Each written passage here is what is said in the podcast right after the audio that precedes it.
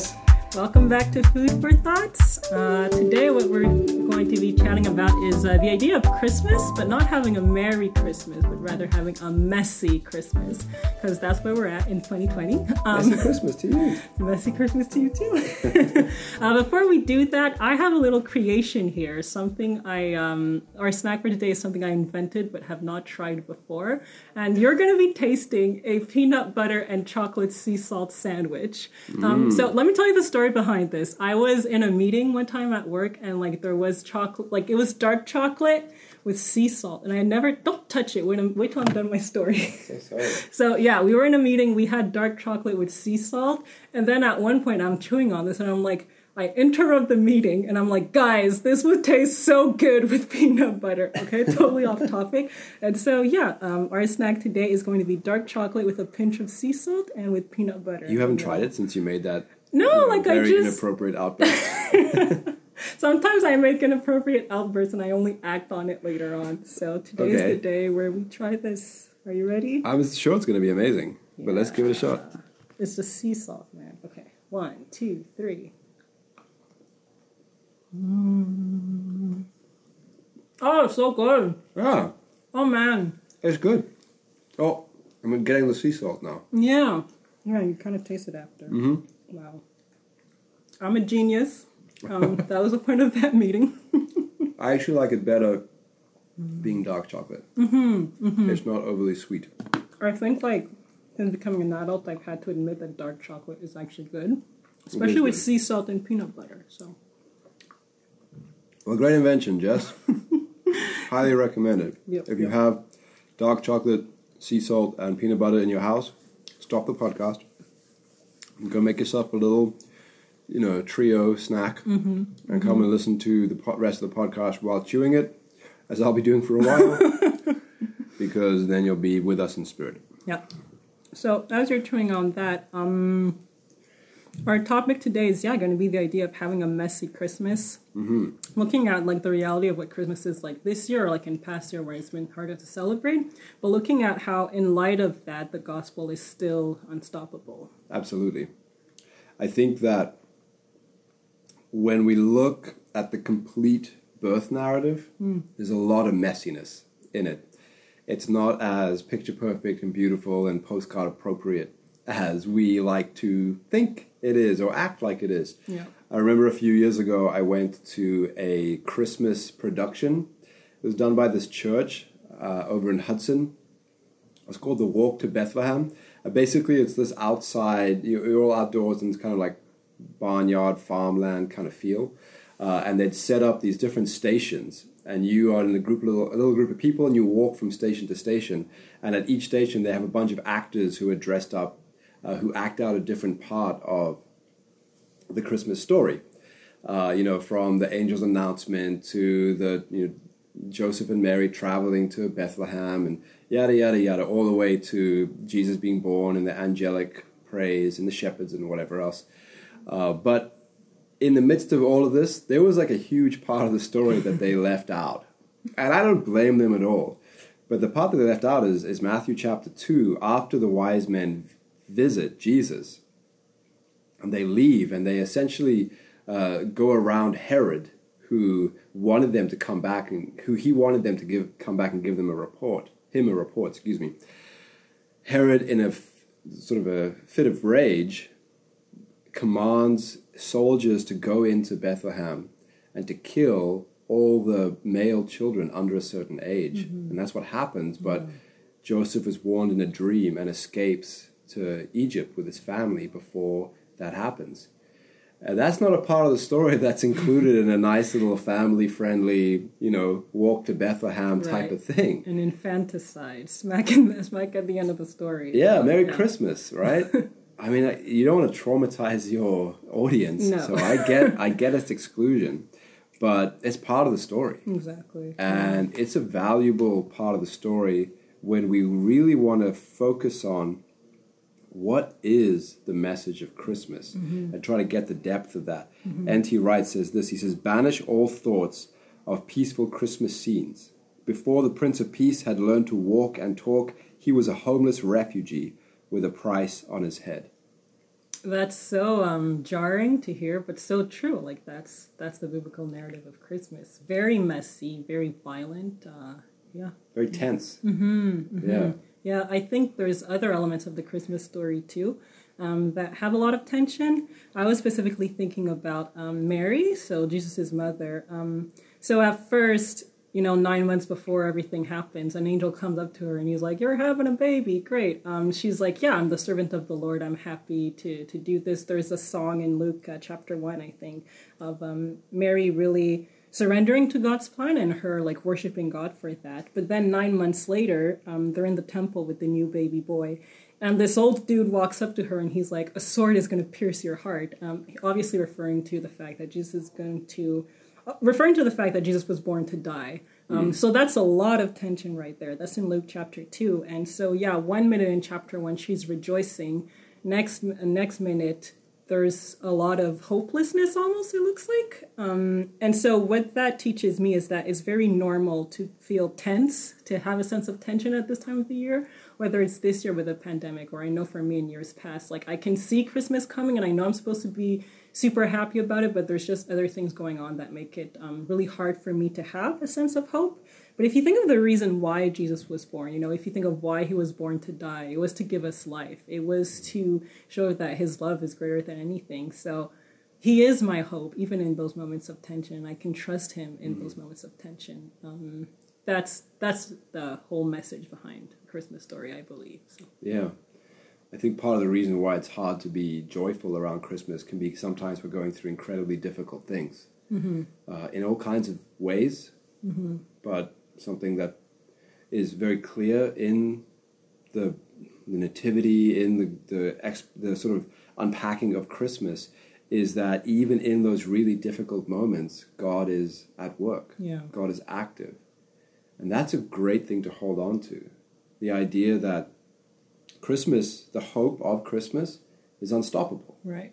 And we see that. We see that, you know, going back to the story of Herod, he does all he can to try to stop this young, you know, king who he doesn't know much about but recognizes him as a threat. Yeah. He does all he can to stop him. He tries to, first of all, undermine the, the wise man's mission. He then, when that doesn't work, he sends um, he sends soldiers in to try to exterminate the threat. That doesn't work because angels warn Joseph. He flees, right. and then Herod dies, and mm-hmm. with him that sense of, you know, all his plans die with him, mm-hmm. and Jesus is untouched. But and like th- later sorry. on in the story, you know, they do eventually kill Jesus, quote unquote. Like they do that. That um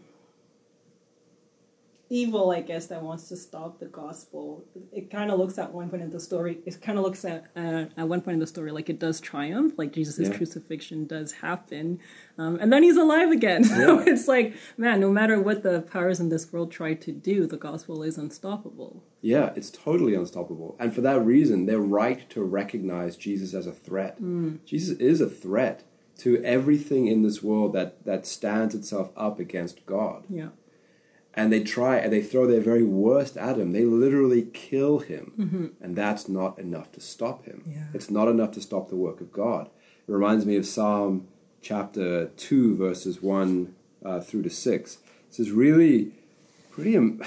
I mean, I think like it's a powerful passage to me. It yeah. says this: Psalm chapter two, verse one says, "Why do the nations conspire and the people plot in vain?"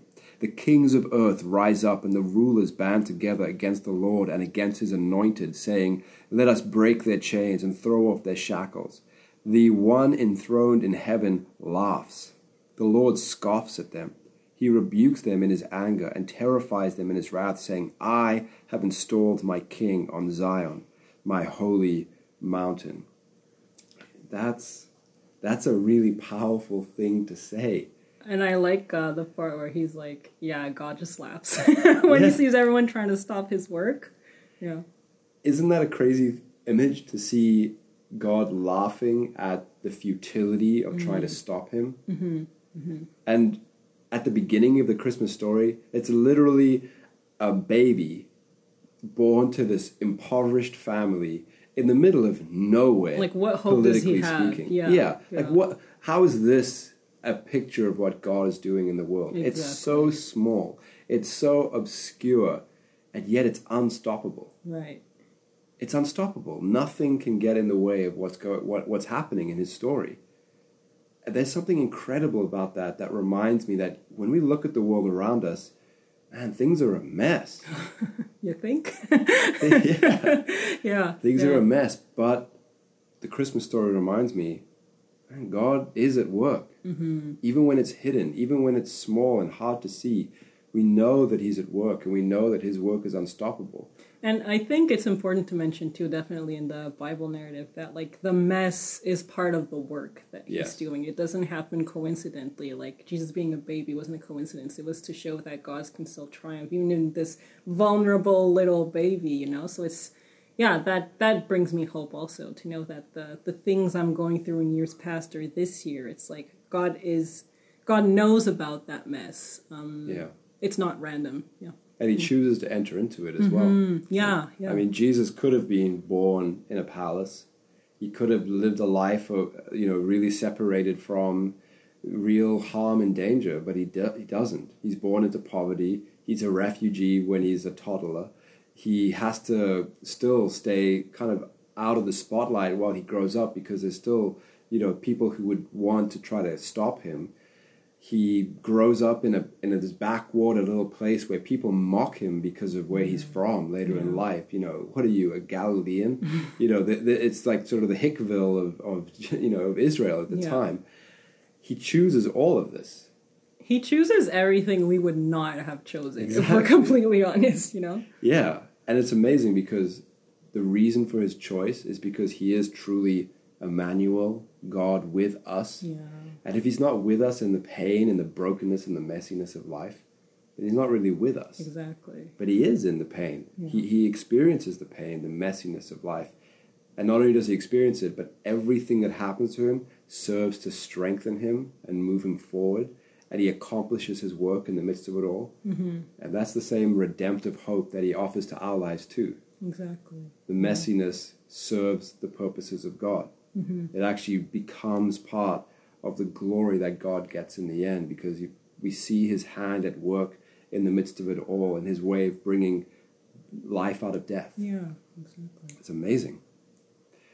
There's a, there's a passage that you brought up earlier that, that kind of reflects that idea. Yeah, it reflects the idea that there's yeah, another passage of scripture, this tension between like what the way things are um, and the fact that you can still have hope in God.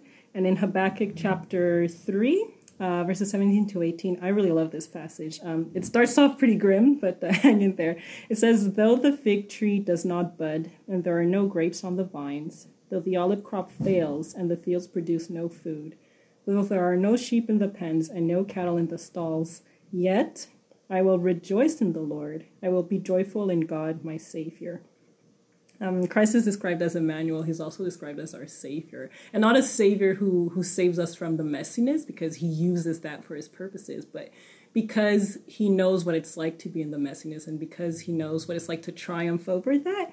Um, I can rejoice in Him, as this joy, as this um, verse says, and so that's that's the encouragement that I get from not just the the Christmas narrative, but from the biblical narrative. You know, God enters the pain, um, but still redeems it and still works out his purposes through that. So it's all those, it's all the more reason why we can really not have just a messy Christmas, but a Merry Christmas. Um, Merry found in the fact that God is on the throne. You know, he reigns even if there is, even if he does allow this mess. So, yeah. A merry, messy Christmas. Merry messy Christmas. Have a merry messy Christmas. wow. I'm a genius. You know, Writing songs. who thought that we would hear. Jess sing this early on in the podcast's life? Amazing. What would you say to someone who is in the middle of that mess right now? Mm.